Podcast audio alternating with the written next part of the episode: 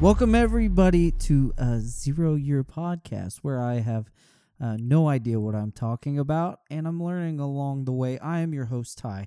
Before we even get started, I got to say that uh, I was teetering my opinion on this like four issue run uh, for the longest time because I thought issue one has it, had its highs, issue two had its highs, and issue three, I feel like more so had its lows. But the way that this issue, this final issue, chapter four, all comes together, and um, realizing that Christopher Nolan used quite a bit of this last chapter for the uh, plot of The Dark Knight, and seeing Gordon's art kind of come to a full circle. Some of the images that David Mazzucchelli uh, kind of just illustrated here and the way it was front and center really took me by surprise. And I gotta say that I love this uh, this little run that we have here. And I love that at the the end of Batman Begins is similarly the ending to this. And I also love because here's the thing like a, a lot and i'm not i'm not an author right but you know people will watch something and be like oh my god that was telegraphed you know three episodes back. That was telegraphed you know 10 chapters ago. And in my mind if like a show telegraphs something and you catch it and it follows through on that that doesn't mean it's bad writing. You know predictable writing doesn't mean it's bad writing. And i mentioned several times that i felt like like uh, Frank Miller was setting up the the the absence of um, experience with the Batman and how Gordon has experience and how um, all of these things are falling in a line where it seems like you know inevitably at the end they become a team. You know, you see Harvey Dent once, uh, like you get droplets of Harvey Dent, and that kind of comes full circle in this issue, which is fitting because the next thing we talk about outside of Batman Imposter is going to be the Long Halloween. But I also really love that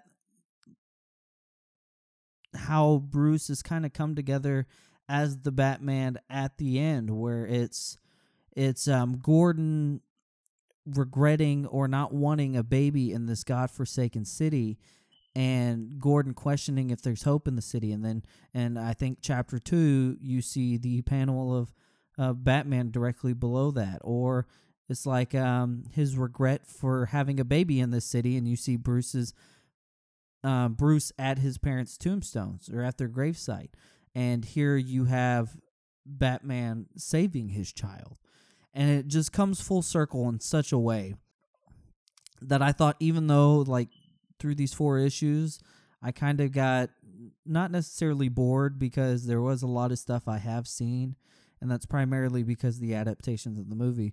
But the way this final issue came together just wrapped it up so neatly that I was just, I'm just incredibly impressed with the job that Frank Miller and David Mazzucchelli did. Uh, it, like, ooh man, um, I still think this is right now my uh, third favorite thing of Batman because I just think the Court of Owls and the Dark Knight Returns is just are just that good.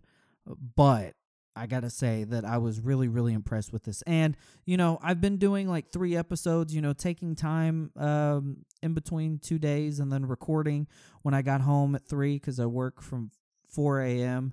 to three p.m. and I get home, and that's when I do these episodes if I do do them. And I've been taking three, you know, two days apart, and then the third day I'll record and I was so impressed by this issue that I just had to talk about it immediately. So, with that being said, if you'd like to discuss Batman, ask questions, or simply annoy me, you can follow me at Zero Year Podcast on Twitter. Or if you want to follow my personal, you can follow me at Steelbook Daddy. That is correct. If you troll me, I will make you call me Daddy. Uh, that has been a long standing rule.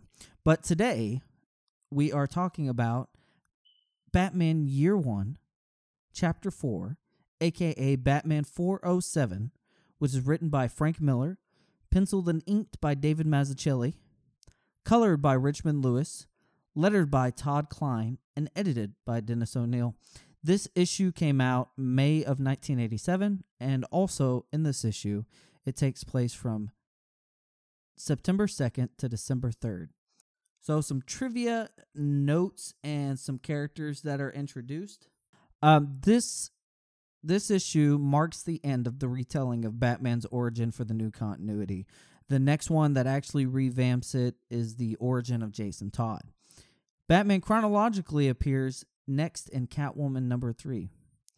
Reference is made to the Joker in this issue, of course, I kind of alluded to that. Jefferson Skeevers appears last in Batman 406. Detective Arnold Flass can be seen in the four issue limited series Gordon of Gotham. Let me know how that is. I'm curious about that. Catwoman chronologically appears next in Detective Comics 569. Holly Robinson appears next in Catwoman number 1. Some trivia James Gordon is promate, promated. That is that even promated? Like you're for mating? Promoted to the rank of captain in this issue. The tagline to this issue is he's out to clean up the city that likes being dirty, but he can't do it alone. The final scene of the movie Batman Begins, of course, I alluded to this already, you know, Joker based on the panels, etc., etc., etc. There is a Donald Duck toy and a Mickey Mouse telephone featured in this issue. Um, the of yep, the mouse rules the world. There is a reference to the theatrical genre, vaudeville. Gordon and Essen revisit Hoppers in a panel frame to homage the famous Nighthawk's painting of Edward Hopper.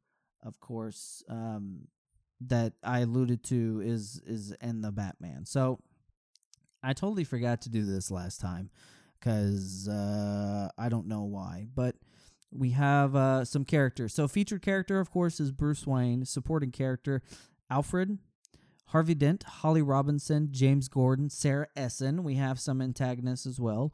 Arnold Flask. Flask. I don't know why you say Flask. Why? You don't like falafel? Carmine Falcone, who finally gets his famous scars. Catwoman. Gillian B. Loeb. Jefferson Skeevers. John Vitti. And some other characters we have. Barbara Eileen Gordon. Brandon Merkel, James Gordon Jr., first appearance, Norton, single appearance, Tom, single appearance, Trish, single appearance, and Otto the Cat. So I'm gonna read you the. Uh, sh- I'm I'm gonna try to keep this synopsis condensed, but it's not going to be. A lot happens in this issue, and I mean a lot. James Gordon and Sarah Essen have dinner together. Jim feels guilty over their recent affair, but doesn't have the will to call it off. He even gives Sarah a bracelet, a present that she could have gone to his pregnant wife. Finally, Sarah makes the decision to break it off. She puts in a transfer to New York City. A few days later, Gordon arrests noted drug dealer Jefferson Skeevers. Skeevers is a key figure that can link Detective Flass to an organized crime, but he's not revealing any information. Assistant District Attorney Harvey Dent allows the court to grant him bail um, so Batman can beat the shit out of him. Uh, Batman sneaks into Skeever's hotel room and accosts him. The same night, Skeevers approaches Lieutenant Gordon, offering to reveal everything he knows concerning Detective Flass and the illegal conduct. After taking Jefferson's statement, Gordon bypasses Commissioner Loeb and goes straight to internal affairs. I don't like the fact that you have people that I investigated in internal affairs. If you remember The Dark Knight, of course. Uh, Loeb does not appreciate Gordon going over his head. To further illustrate his displeasure, he shows him a surveillance photo of Jim and Sarah kissing one another. Loeb is more than ready to expose Gordon's tryst if he continues pursuing an indictment against Flass. Later, Gordon and his wife Barbara visit Wayne Manor. Jim interviews Bruce Wayne concerning his suspicious actions, but Bruce dismisses all notions that he could possibly be Batman. As the two leave the estate, Jim confides in Barbara and tells her of the affair, which is a really uh, cool scene between Bruce and uh, Gordon because he's got a model there who doesn't like, I think, speak a speak a uh, uh, speak a bit of English, and. He's he he's acting overtly drunk. And after they leave, um, Alfred reveals that he was drinking like like grape soda, and he was just acting that way. So that's uh kind of that's a neat little thing. A few nights later, Gordon and a few loyal officers interrogate Flass at length. At first, he refuses to cooperate, but before long, he agrees to detail everything he knows, including dirt on Commissioner Loeb. Meanwhile, Barbara Gordon gives birth to her son, James Gordon Jr. A few nights later, the Catman raids the home of Carmine Falcone. She believes that making a strike against Falcone will help forge her own legendary status. And I have a question about that because is the Long Halloween is like a part of this continuity, right? So that that do we find out that's her dad? Is that how that works? I'm not sure. The Batman arrives and attacks Falcone's men. The Catwoman escapes capture, but not before raking her claws across across Falcone's face. The media learns of the incident and reports that the Batman and this mysterious new Catwoman are working together in collusion with one another. Commissioner Loeb makes a telephone call to Falcone. He instructs him to take measures against Gordon. Falcone sends his men to Gordon's apartment where they abduct his wife and infant son. I'm going to comment more on this after I'm done. Um, Jim manages to shoot a few of the kidnappers, but Johnny Vitti takes off in his car with the baby. Fortunately for Gordon, Bruce Wayne is present incognito. He follows Jim, who takes off after Falcone on a motorcycle, while Gordon deals with Johnny. Bruce rescues baby Jim Gordon. baby Jim, that's just funny. Days later, news of Commissioner Loeb corrupt regime hits the media wire. Loeb announces his possible resignation. The incident places Gordon back into the spotlight, and he is soon promoted to the rank of captain. With Sarah Essen gone to New York, Gordon starts working on his marriage to save it.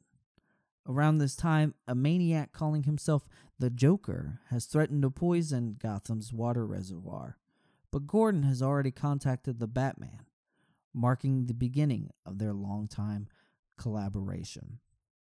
So the baby kidnapping scene. Um, I think when I talked about um like Frank Miller's writing coming together, but also David Mazzucchelli's art coming together as well, because we do in the second issue, I believe, get a scene of him not using his gun because he hates it, but he keeps practicing anyway.